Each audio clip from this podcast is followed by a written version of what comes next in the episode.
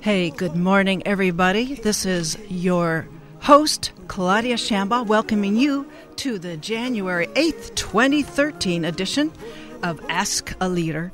Happy New Year one more time. I won't say it again because this, but this, this is my second time saying that. We're going to dust off the hyperbole of the great and deferred debate on the American federal budget. My first guest, CPA Deborah Dickson, is well positioned to talk about how the American Taxpayer Relief Act of 2012, it barely made the 2012 mark, folks, uh, and uh, how she's going to address how it affects individuals and the firms. So, afterward, my second guest will be Charles Blek, founding president of the California chapters of the Brady Campaign to Prevent Gun Violence and the uh, Orange County chapter president this time. He'll talk about whether or not now is the time for some kind of legislation to address the great American standoff on gun ownership in the aftermath of the massacre at Sandy Hook Elementary and the very recent attack in Aurora, Colorado. Be back in just a jiff. Stay with us.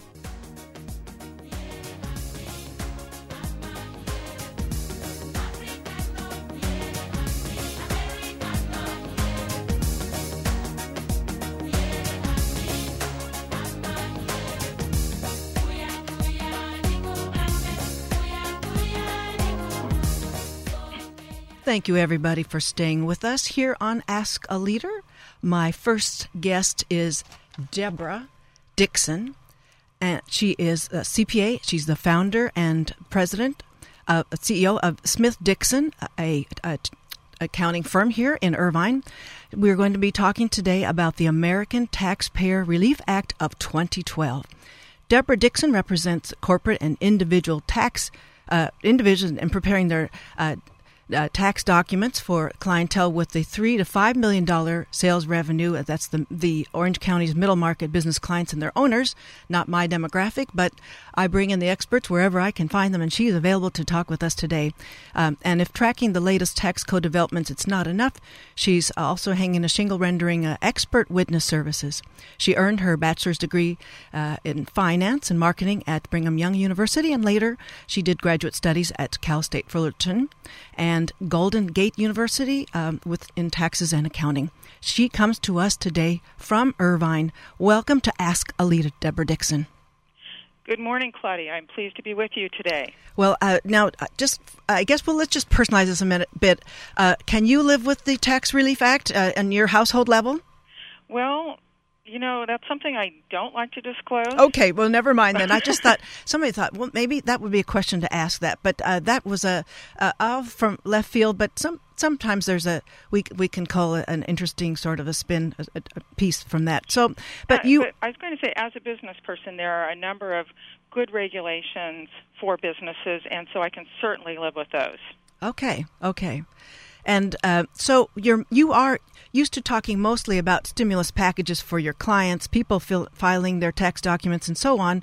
But on Ask a Leader, we're going to focus mostly on uh, sort of the the. Uh, I usually talk about the macro, but we're today we're going to talk about the micro considerations because that's that's both what you do and I think what listeners are wanting to know. How does it affect me? And we're hearing it roll out in all kinds of press and media outlets, but today we can make it a little more intimate back and forth about those effects. So let's, Deborah Dickson, let's first talk about the changes that affect mostly everyone. The payroll tax, that's what's deducted each um, each term, each payroll uh, paid check uh, from that's set aside, and that payroll tax goes to Social Security or the FICA, correct? That's right. And so that some folks are already going to see that change by the end of the week. Let's talk about that change for the first.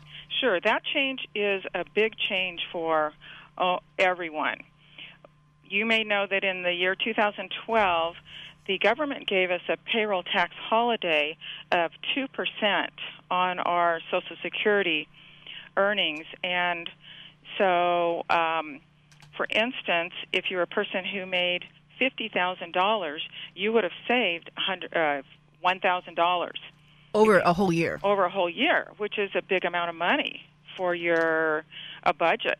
And then if you're a person who made $110,000 or over, you would have saved $2,200. And so by taking away this payroll tax holiday, the average person, if your salary has not changed, will be paying in quite a bit more money to the government. So that's going to impact everyone's budget. Okay, that for the beginning, it's spaced out. Um, and so uh, that's and it will it's every single uh, if it's like twice a month once a month it's it's always going to be deducted every month this this spreading it out and so and it changes it's it's the change has reached into higher income levels uh, than in the past because was it the the um, all right let's say prior to the holiday that the higher the income, the more actually the more regressive the tax was. That you were uh, you it topped off at around I can't remember seventy eighty thousand dollars a year salary, but uh, but now we're we're seeing a sort of a, a sliding scale that, that higher wage earners are paying larger than they used to before the holiday. Well, that's right. It tops off this particular two percent payroll tax tops off at about 110,000 okay, payroll, which is a lot higher than before. Yes, well, it's been in that range for probably three or four years now. Okay, that's what I mean. It's it's in the past mm-hmm. it was a mm-hmm. much set at a much lower level. Yes. Okay, well then, uh, lots of people were concerned about their unemployment benefits because many of us are still sort of in limbo here, not fully gainfully or even not employed at all, and so they weren't sure whether the negotiations were going to be completed in time for a steady uh, provision of unemployment insurance. So that was extended with the uh, Taxpayer Relief Act. How long, though, and to what extent, at what percentage of the unemployment insurance is going to be uh, distributed to, uh, to, the individuals, the, the claimants that have been getting them? The unemployment compensation insurance has been extended for a year. And so, my understanding right now, as we don't have all the details yes. on uh, the code at this point, is that everything is the same. Okay. So, so whatever folks were getting last year, they should be getting again this year. Okay. At least for another year. Are there there are there payroll deductions from unemployment insurance? I can't answer that. Okay, well that's because I'm wondering where um, you know it's if there's sort of moving targets within um, these different pieces, and that's that's a. Uh, uh, it's an interesting point to uh, try to keep in mind. Um, you know how much how much one one line item is going to sort of spill over into another one. Good so point. if you're and those of you you've just joined us, you're listening to Ask a Leader on KUCI 88.9 FM Irvine. We're streaming live on kuci.org, and you can follow on the Twitter feed and on the Facebook. My guest is Deborah Dickson, CPA, talking with us today about the American Taxpayer Relief Act of 2012. I'm sorry, uh, how it affects individuals and firms. So um, it's it may not be your own client's demographic, but uh, it was an interesting piece I heard this morning about uh, the marriage penalty. Uh, the lowest income levels will not, they're spared the marriage penalty. We can see it showing up in the highest levels uh, with a single individual earning 400000 um, where the, uh, the tax um, the tax is set to, or the, a tax increase occurs, uh, but uh, the marriage pair filing with four hundred fifty thousand dollars, that's where the, the, the tax increase occurs. So, but with the lower demographic, where are we seeing that uh, variable there with the marriage penalty? You will not see the marriage penalty as often in the lower demographic, although you will see it if you're comparing all throughout the tax tables. You compare single rates to married filing joint rates. And married filing joint rates, you don't get a double benefit from a single benefit. And so all the way through you'll see that. But you're absolutely right that in the new Tax Act, there are definite marriage penalties. Um, if you look at, everyone's been wondering what's the top tax rate now and how does that impact people? So the top tax rate now yes. has gone up 4.6%. It's 39.6%. Fortunately, it doesn't kick in to most households unless your household is $400,000 right. for single. The marginal tax rate. Right. That's what that is. $450,000 for married filing joint. But what you do see is you would you would think you would double the single. You think you would be at $800,000 for married filing joint where right. that top tax rate would start. And it doesn't work that way. So that's an example of the marriage penalty. Right. And I mean, I can see where there are um, some social uh, policy considerations that at that rate there's you know the, there there is more disposable income and there are um, the, the couple does share many expenses, so that uh, the hardship uh, is a different situation with the lower income where there's no disposable income. It has there is a, although we're not talking about uh, social policy here. I I think that I can understand that consideration, and it's uh, it's an important um, uh, understanding to uh, for us. I think to, as we talk about that. Mm-hmm. So um, then it's what are some other changes that you would like to uh, bring to our attention? We have mentioned some, but there are additional ones. Let's talk about some of the individual changes. Let's continue first, with that, yes. Meaning changes that impact people as opposed to businesses. And so everybody's heard about the capital gains rate changing. Yes. It's at 15% in 2012 and remains that way unless your income is high again. And then your income would be have to be that same threshold again, $400,000 for a single person or $450,000 for a married filing joint.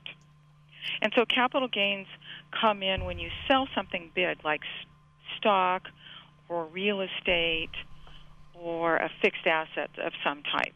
Anything that's not considered a salary. Oh, well, I couldn't go that simply, but it's the sales of some type of investment product. Okay, okay. Okay? Okay. And then another tax that's important to people is the qualified dividends rate. The dividends that you received on your stocks right for, you know, at any level have been traditionally taxed at 15% if you're at that high income level again, the 400,000 slash 450,000, now those will be taxed at 39.6%. Okay. So a big change there for high earning folks. And then something really important for those who are earning over 250,000 single or 300,000 married filing joint is the net investment income. And explain that for those of us who really haven't uh, are witless here with the financial. Well, this is an important piece of information. Yes. For any type of investor or anybody who has any investment products whatsoever, if you're over those income levels, you combine your rental income, your capital gains, your interest income, your dividend income, and any other passive income that you may have that's net investment income. Yes, adding all, all that. That's correct. You mm-hmm. find all of those, and you pay an additional 3.8 percent tax. And so, on top of, if you're in a, for instance, if you're in a really high income bracket, you pay the 39.6 percent plus an additional 3.8 percent. So you're arriving at a 43.4 percent high tax bracket there that is reaching that's but the net investment income that's it's not the now we're not talking about the salary range of 200,000 300,000 it's strictly those earnings then all the the combined investments the net of investments that those t- uh, exceed 200,000 for an individual 300,000 for a couple. Then it becomes that 40 up to 43%. Well, it's slightly different if your overall income is greater than those threshold amounts, the 250,000 and the oh yeah, the 200 and the 250,000, then they look at the net investment income and on the investment income you pay the 3.8%. Okay. Okay.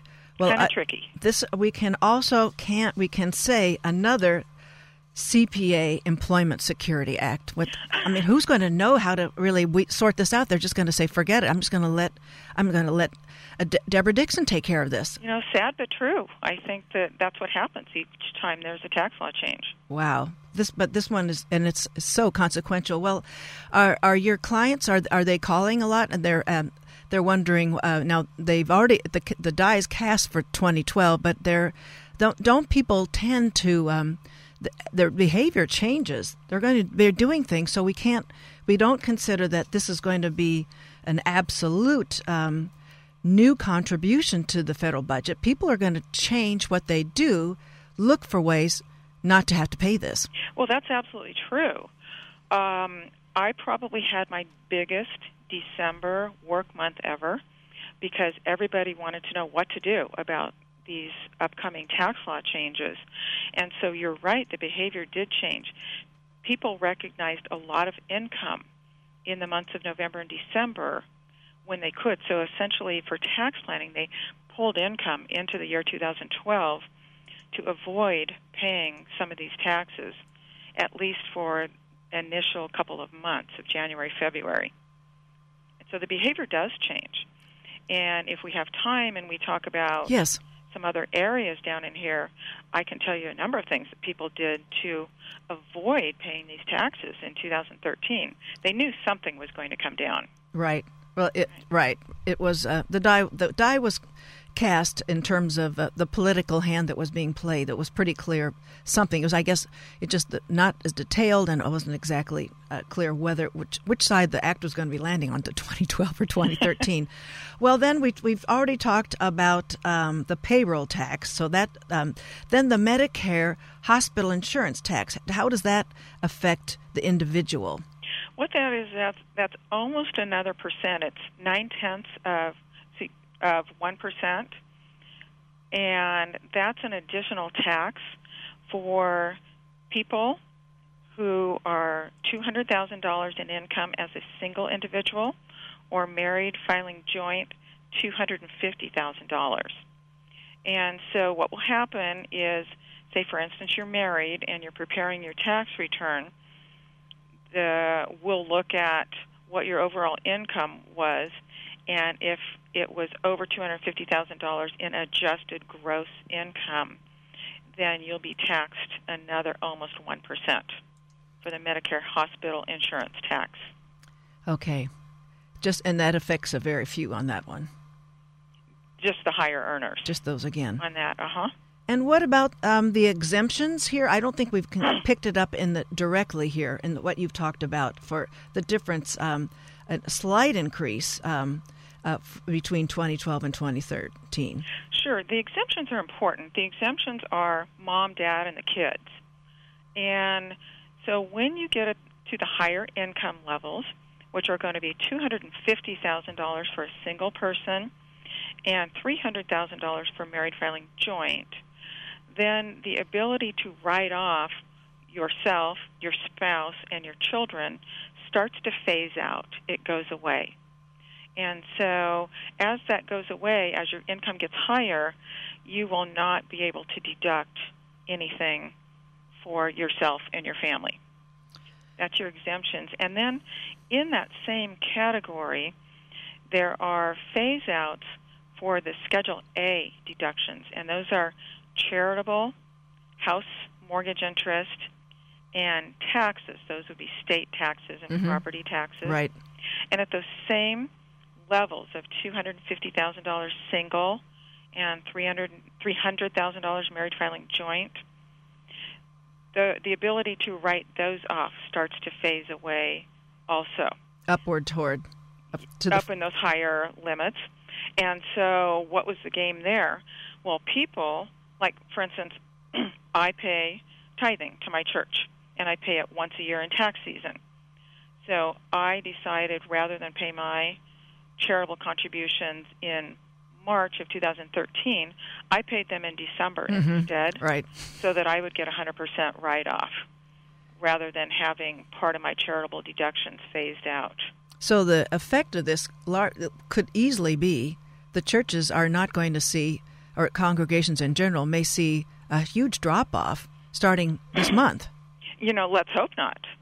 Let's okay. hope that people remain charitable because the nonprofits certainly need all the help they can get. They do because it's it, the um, social safety net, as the budget goes, is declining. So the the uh, what's going in is um, go is declining, and what goes out may be decline is right. declining to follow that. So, right. To precede, I mean. So, um, and the are there any changes in what can be considered an exemption for 2013? No, I'm because I remember there were some are the the healthcare uh, expenses and all are all of those the same that people well, would be using. I think that that's a good question, Claudia. What you'll find in the medical expenses that now your if you're going to be able to take medical expenses at all, you used to have to look at your adjusted gross income and you were able to take expenses greater than 7.5%. Now you'll only be able to use that limitation if you're age 65 or older. Otherwise, your medical expenses may be, must be greater than 10% of your adjusted gross income. Wow. So that's that's going to take only a CPA is going to be able to handle this stuff. Well, you know, and really we see very few clients who qualify to deduct medical expenses. Because thank goodness most people have insurance reimbursements. And so the additional medical that they do pay through prescriptions and deductibles and so forth don't add to 7.5% or 10% of their adjusted gross income. Assuming there's the coverage, and there's, yes, there's it's a variable right. thing, and that's going to be changing with the healthcare, the Affordable Health Care Act. So, uh, what a person um, has laid out for that uh, will, um, I don't know, they they are uh, with their premiums changing. It's, there's so many moving targets anyway. To uh, yes, to see where where the exemptions um, mm-hmm. are, are changing. So um, let's see. Let's we talked about the the um, Schedule A a little bit then will things change with the at the state levels income tax for let's say for Californians since that's where you're practicing and that's where largely most people must be listening. Yes, you know that Prop 30 was passed. Righto. And people, excuse me, are excuse me just a second, are wondering how did Proposition 30 impact them? Well, there's a 1% tax increase. So people were paying 9.3% as their maximum taxable income right. rate before. And now they'll start at a 1% increase at $250,000 for singles and $500,000 for married filing joint. And then it goes up from there. You get an, an additional 1% increase at $100,000 over that. And then you arrive at 12.3% at $500,000 for singles and a million dollars for married filing joint. Okay. And nope. additionally, once you make a million dollars, there's a, an, an additional 1% tax. So the maximum California tax is 13.3%. Okay. So uh, there may be a reaction to that with uh, where people are going to um, I don't know, do the Depardieu, Gerard Depardieu, and move move their assets to another place. He's he's relocated to Russia. Uh, Vladimir Putin has um, this is a huge curveball, but I, I think it's fascinating that there um, this French actor was going to go to Belgium and now he's going to Russia to avoid the tax. So we, I don't know what if there will be a, some kind of a uh, an exodus of uh, some kind of household. Um, uh, income tax sheltering anyway to uh, another place. In, I can say that I've seen that in my practice. You already you already started seeing. I can't that. give you names, but wow, I wouldn't do that. I'm that, would like blow any kind of a discrete kind of uh, yes. uh, era here. Yeah. So um, then the uh, mental health surtax is different from the uh, all of the Medicare medical um, that we were talking about earlier. How does that differ? That is a one percent tax charged on people with incomes over a million dollars. And so that's not something that most people have to deal with. So you take the top income tax rate for California of 12.3%, add the 1%, and you arrive at the 13.3%. I see. That at the highest bracket. Included in there. And we you mentioned the income tax as the California income tax changes. With Prop 30 the sales tax will change. Everybody feels that. Again and that's right. that's the and most regressive one of this whole thing we're talking about yes, today. it changed by a quarter of a percent. So now in, in Orange County with the state and local taxes we'll be paying 8% and is um, I'm just when I look at that is that going to show up at the pump as well? Is that also a sales tax yes. piece so it's anything we're um, ka-ching ka-ching buying, then it's um, that's re- sales. Gas is retail. Anything's retail. And Any anything we food, paid sales taxes on before, it'll restaurants it'll increase. Okay. Well, we wanted to talk a little bit about the firm before we close. Um, the depreciation expenses and some other things. These are really technical, folks, but uh, Ms. Deborah Dickson will make this all work for us and be understandable. So, uh, the salient part here is uh, about how an investment can be uh, depreciated uh, over the, the near term and how, how that is going to work. So, talking about business, a couple of really good provisions have passed. And for instance, if your business invests in equipment or fixed assets, you can write off the first $500,000. Now, excuse me, one more. If we could back up, people, the business people know, but the fixed asset is that a like uh, the real estate, um, the the physical structure, or something like that? A fixed asset would be machinery and equipment, or computers, or furniture. Okay. And so, for instance, the state of California has a law now where most of the trucks that our clients were driving need to be um, retired, and new trucks need to be purchased within the next couple of years to meet the environmental standards. And so clients are very concerned about costs of buying expensive trucks. So now, with being able to write off $500,000 in a year, I have a client who's who has to buy seven trucks at $125,000 a piece. So okay. they can buy four of them this year and just write off the entire amount while they're still financing the trucks. They don't have to pay for them, but you know they can pay for them on installment payments, but they can write them off. Okay. As they go, so that's really helpful to businesses and it's a it's a stimulus. That's that's what I think economists who are leery of how much uh, invigoration in the economy is occurring with public policy. I, I can't. I have to go macro on that one. That that that has a. We'll we'll see a stimulus benefit from that. That's right. We had it two years ago, and it actually very much stimulated the economy for equipment purchases in 2011. And on top of this ability to write off 500,000 for the remaining write off of the equipment, you get another 50% write off.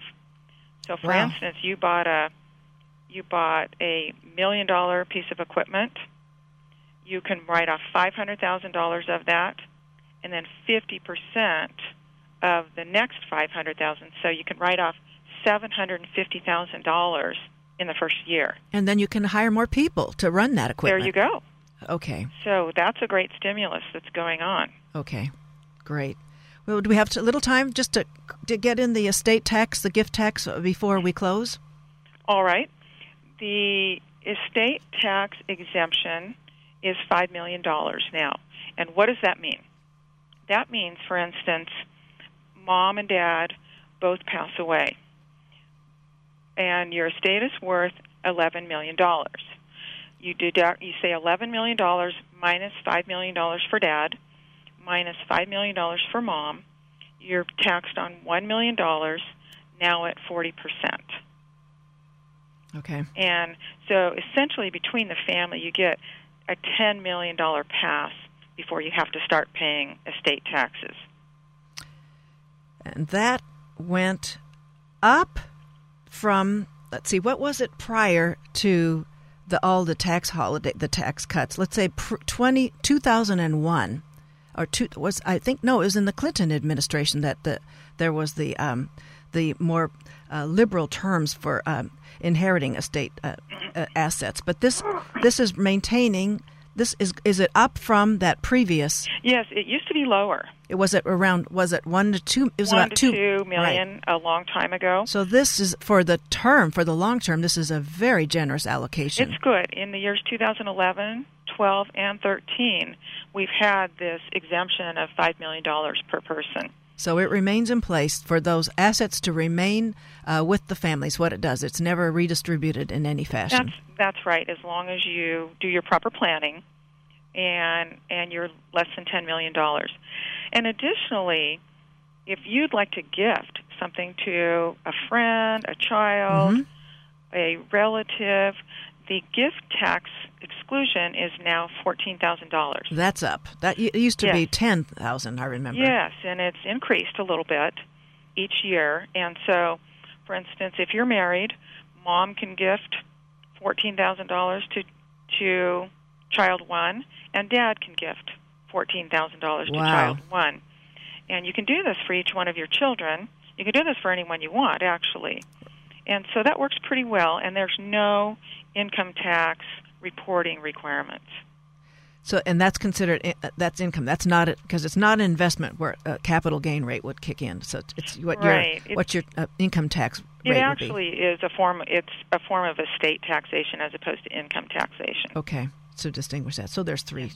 Well, I I appreciate your giving us this really accessible interpretation and distillation of what is an unwieldy another go at um, uh, how we uh, pay our taxes. I'm happy, folks, to uh, to pay mine. I um, uh, because I, I get a lot out of um, uh, you know with uh, all of the public goods, and I don't mind it. I'm going to pitch that, and so I'm I I, I hope we can you know we can be affirming about how. Um, how generous we want to be about the, the, the general treasury for uh, for our fellow person. So um, I uh, I salute you, Deborah, for bringing this in today. And uh, didn't mean to give you that uh, curveball in the beginning there, but you know, it's just to see what you were going to say. I, it just occurred to me. So um, thank you for coming on Ask a Leader, Deborah Dickson, CPA, talking with us today about the American Taxpayer Relief Act of 2012.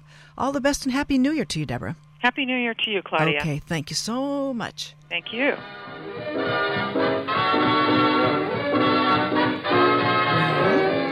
We are going to um, pick up in the second half of the show with uh, Charlie Blek, the founding president of the California chapters of the Brady Campaign to Prevent Gun Violence. Aurora, Colorado was again hit with another multiple gun death over this last weekend. Gun sales are brisk, and most of us want to know how much longer we must witness this morbid trend, this perverse cycle. Stay with me, folks. We'll be right back and examine what's happening on a more productive level, I promise.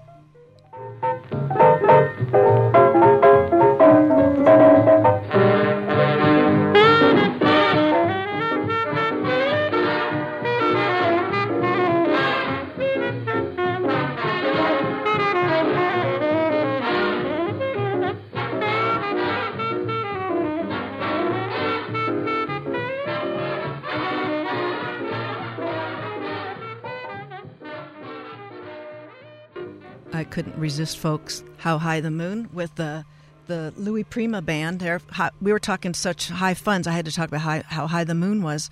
Well, now for this portion of the show, we have on our show here that is Charlie Blek. Uh, this we wanted to address uh, the proliferation of gun ownership in America. Charlie Blek is the founding president of the California chapters of the Brady Campaign to Prevent Gun Violence. He currently serves as president of the Orange County chapter. He's been honored for his work by Loyola Law School, the Law Center to Prevent Gun Violence, the Brady Center to Prevent Gun Violence, and Violence Prevention Coalition of Orange County. Yes, it's here, folks. And he's written an article quote, our Second Amendment, quote, unquote, published by the American Bar Association. He comes us from, from he comes to us today from Orange County. Exactly which city? Laguna Hills. In Laguna Hills, right nearby. Welcome to Ask a Leader, Charles Blek. Thank you, Claudia. And to uh, we know she's there. Mary to Mary Leigh, a shout out to her nearby you there, who's nearby in this interview.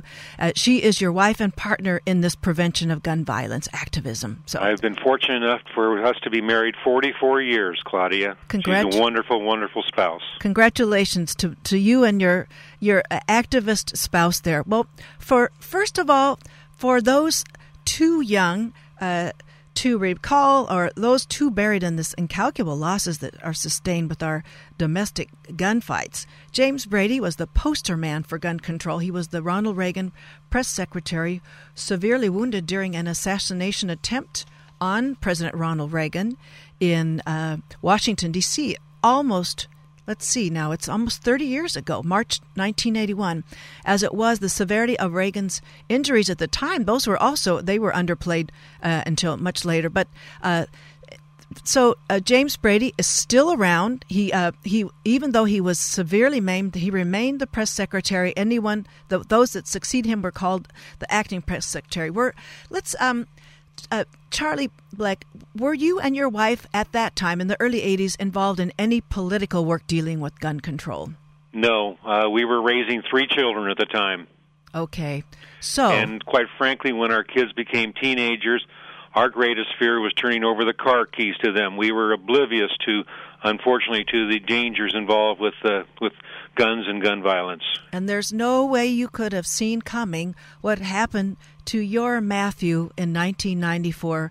For those who weren't here, who uh, who need to be reminded, can you tell us just a little bit about your son Matthew, age 21 in 1994? Matthew's our oldest. He was an honors physics and math major in college, and between his junior and senior year, he went off to visit some friends in New York City that he had met through wrestling programs. He was an undefeated league champion in high school, and he was having the time of his life. And unfortunately, Claudia, one one morning about 3 a.m., we received a telephone call mm. from a New York detective with four short sentences. Your son was the victim of a robbery. He did not offer resistance. He was shot. He is deceased. Oh, And that was the beginning of our journey. Oh my goodness. That's what they told you. So Yep, four short sentences which just basically turned our world upside down and inside out. So, and each and every time a gun violence and the it, it ranging from an individual that you're uh, ex, you know that you're familiar with that you read about all the way up to a massacre of the proportion of the Newtown Connecticut variety that that uh, must continue to wreak havoc with you and peers of yours in, in, in these kinds of experiences. It rips the scab off all over again. Uh, that day that we heard about the Newtown massacre, uh, we had it was just a crazy day, Claudia. We had calls from press, but more importantly, we had calls from other victims and colleagues, and we just needed to talk because having been down that road and still continuing down that road, we had a concept of what those families would have to go through. Um, the holidays are no longer really holidays for us. Uh, it's it's uh, amazing the the concept. Um, I go out when when I chat with, especially with district attorneys, I tell them to please lose the word closure because even if the culprit or perpetrator is convicted and they get on TV and they say, "Oh, this is wonderful. The family will have closure." No, I guarantee them that that family the very next day will feel just as badly as the day before because their loved one is still dead. Oh, that's really, really something.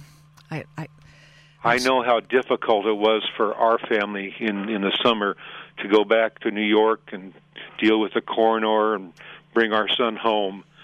I just have a great deal of empathy for those families in Newtown that when December rolls around and other families will be celebrating Christmas and there'll be toys under the trees for the little ones what they're going to have to go through and and no family should have to do that. No family should have to walk down that path.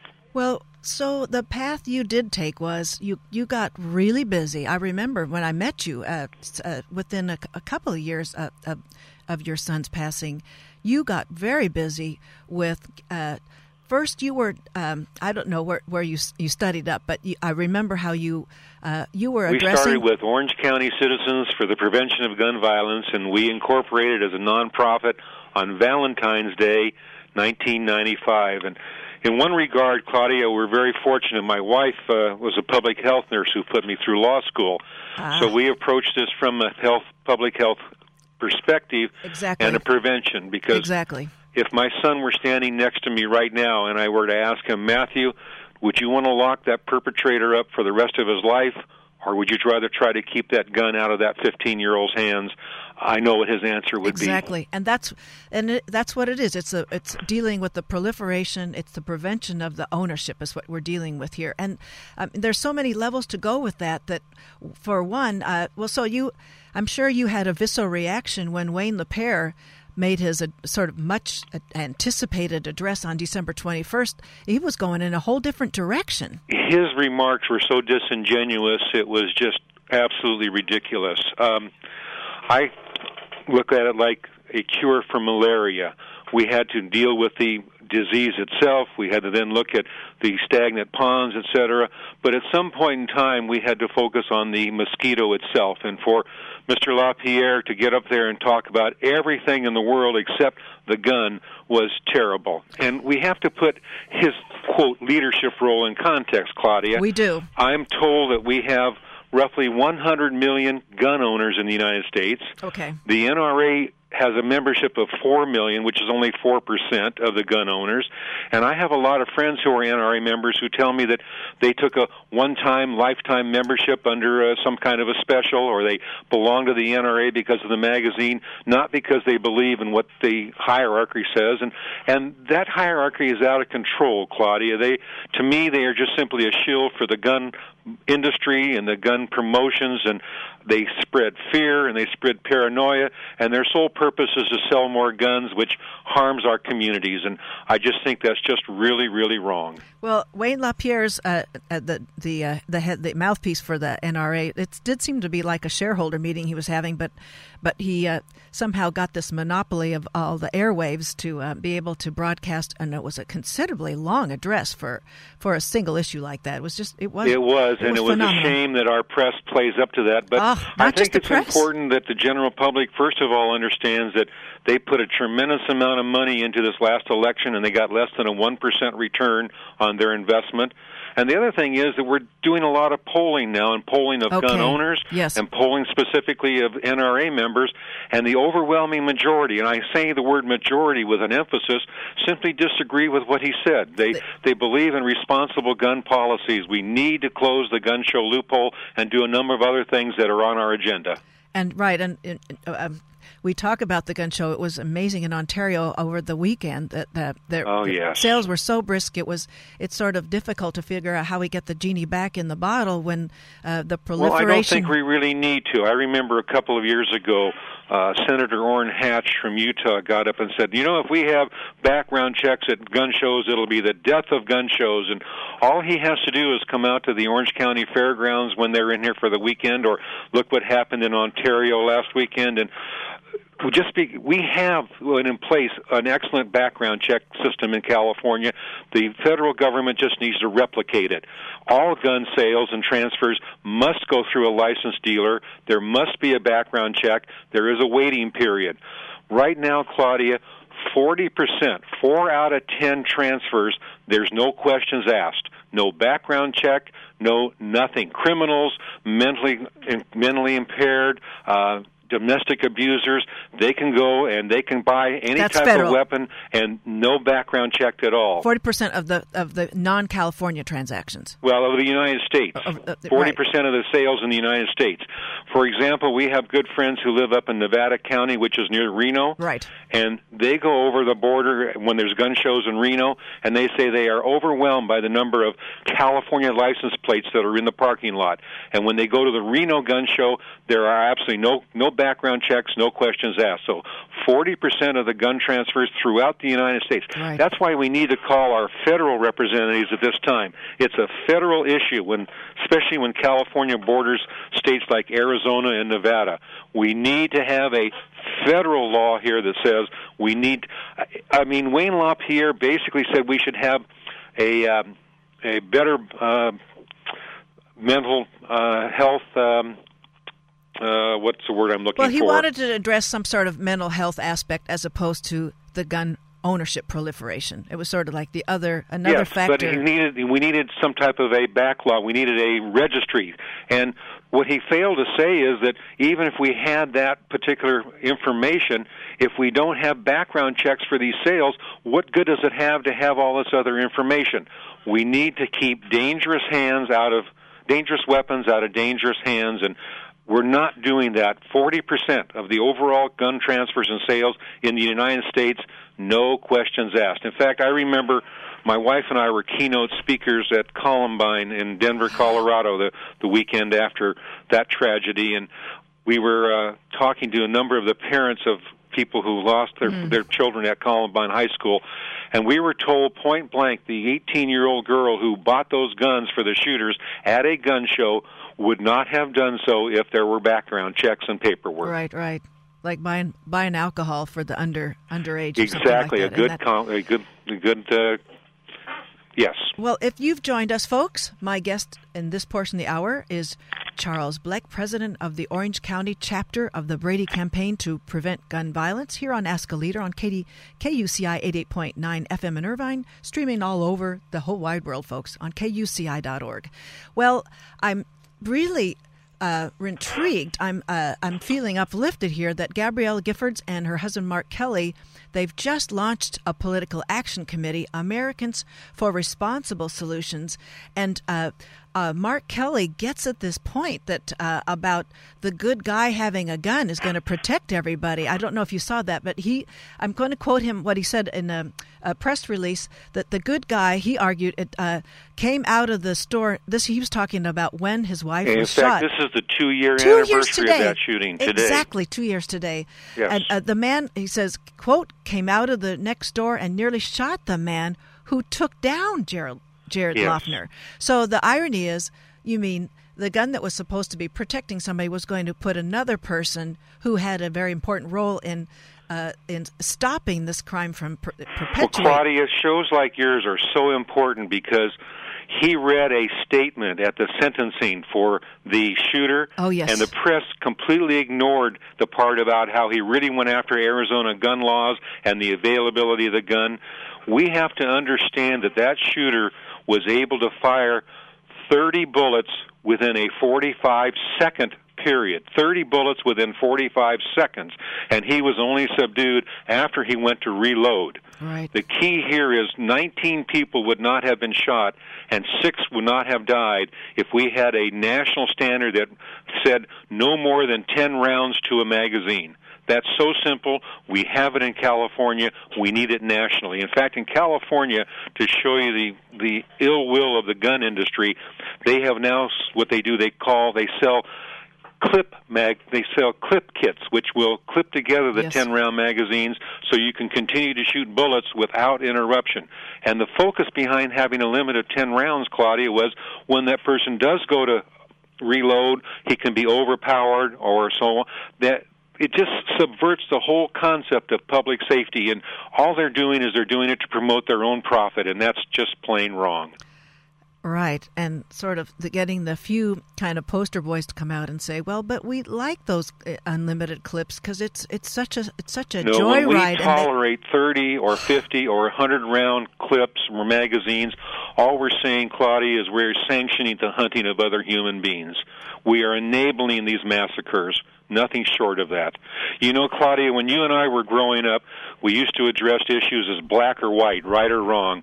And unfortunately, in gun control or gun responsible gun policies, there's two new colors. It's green and it's red. And green is the profit margin that our gun makers are putting in their pockets. The green light. And red is the blood of our loved ones that are Oh. flowing in the street. And we have to do something about it. Enough is enough.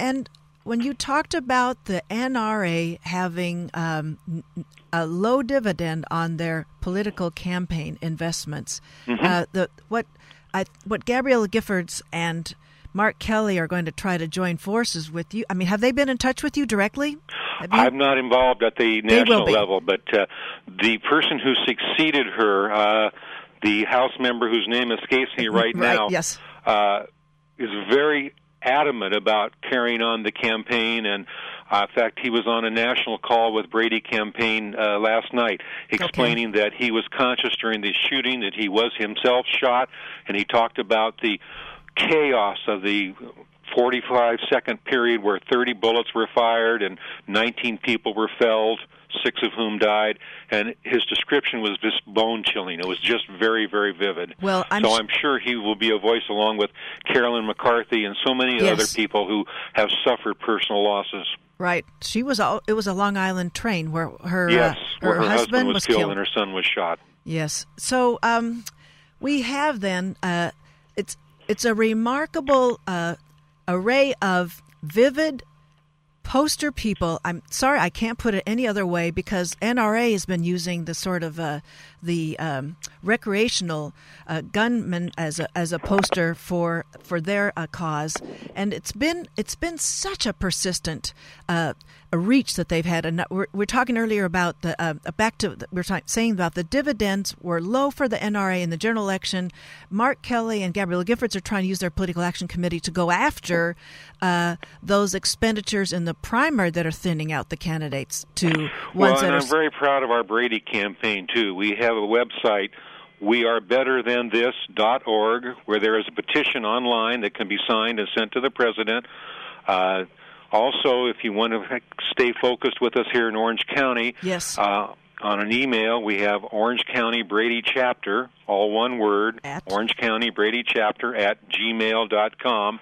And quite frankly, uh, the first four years of our president's uh, tenure, we were extremely disappointed. In fact, the Brady campaign gave him an F on his efforts, and now he seems to have come to an appreciation of what we're talking about. And quite frankly, I'm excited that Vice President Biden is heading up this commission, mm-hmm. and I'm looking for a number of things to come out of it, but specifically on the federal level to have all gun sales go through background checks and to have a limit on the size of the magazines. And I hope that your listeners will call their federal representatives uh, and emphasize how important this is to our own public safety. I can I can't think of anything less than shaming for some of the uh, the the local uh, congressional delegation that uh, are. Uh, pretty tone deaf when it gets to some these kinds of policies. I have been extremely disappointed, but Orange County is changing. Um, I'm very pleased that yes. uh, the mayor of Fullerton is now our assembly representative, Sharon Quirk Silva, who uh, defeated a, a former supervisor and assembly member, Chris Norby. And what's significant there is the California Rifle and Pistol Association is headquartered in Fullerton, and we elected a person who signed the Brady Pledge that we want to keep dangerous weapons out of dangerous hands, and we supported her. We campaigned for her, and we actually donated to her committee or to her reelect her election. And uh, she will bring a breath of fresh air to our to uh, the reputation that is well deserved, but we're going to change here in Orange County. And how beneficial do you think, Charlie Blek, um, it is for us to reach uh, out to the federal agencies like the Center for Disease Control and appeal to their funding um, mechanisms well, we to, to set priorities House, Claudia. for gun the violence? Center for Disease Control, when they first tried to do some simple tracking, some simple right. Uh, the House of Representatives cut that part of their budget over approximately $3 million. They just cut it right out because all they wanted to do was a research project. We have to tell our House members that in order to create safety standards that we need, we need information, and the NRA went out of its way to choke off that information right. pipeline, and that just shows you what we're dealing with here. So that's where the the pressure can be exerted has in to that be on way. the House. It's the, the, one that creates the budget and delegates the money. Excellent point. Uh, I'm convinced that the disease, the Center for Disease Control, the CDC, wants to do the research. They want to publicize. They want to move forward. They realize that gun violence is a public health issue, and they cannot do that because the House of Representatives will not fund any of their research projects. And for people that are puzzling, why CDC? It's because that uh, gun violence is the second uh, second highest cause of death for young for for for teenagers at least. Yes, yes, so. for our 15 through 24 year olds, it's it's a real tragedy, and yet we cannot i mean when we go and we talk with our legislators they say well show us some statistics and obviously the nra has done their homework because they have cut off that pipeline by cutting out the funding for the cdc to do that research Okay. Well, we've got, uh, folks, you've got, first, you've got your congressional delegation to appeal to, and they're very easy to reach. You know how to do that.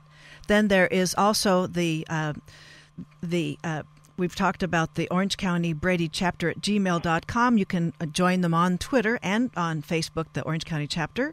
And the We Are Better Than This.org is yet another important uh, way of following, uh, getting pledges lined up. And uh, so let's just say at this point, Charlie Blek, the Orange County uh, chapter president for the, the Brady um, uh, campaign for prevention of gun violence, what what is this the moment is this the best moment you've seen since you lost your Matthew in terms of mobilizing political will as we close out the interview?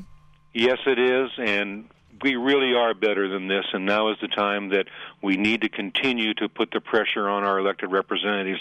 They're supposed to look out for our public safety, not just do the bidding of the National Rifle Association. Well, there you are, folks. I want to thank Charlie Blek and his wife, Mary Leigh Blek's uh, tireless efforts in paring down the proliferation of gun ownership on, on the behalf of uh, the the pub of making public health policy better here. And uh, I just want to express to you directly and to your wife my deep condolences for the loss that you and yours uh, continue to grieve as more violence is wreaked upon young and old in our country. Thank you, Charlie Blek, for being on Ask a Leader. Thank you, Claudia, for your concern and the time that we can educate our general public. We'll stay tuned as developments occur, and I would love you to come right back here, please, but with your wife on a different telephone. Okay. Okay, thanks a lot. All the best. Thank you.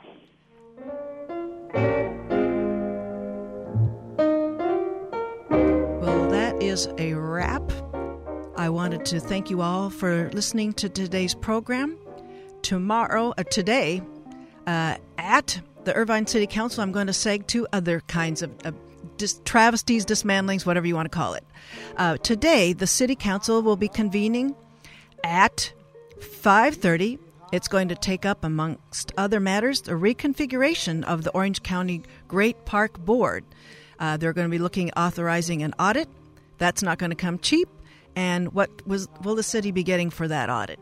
Uh, it's going to be item 3.2 on the agenda. If you go up to the um, IrvineQuickRecords.com website and see uh, when uh, where that is on the agenda 3.2.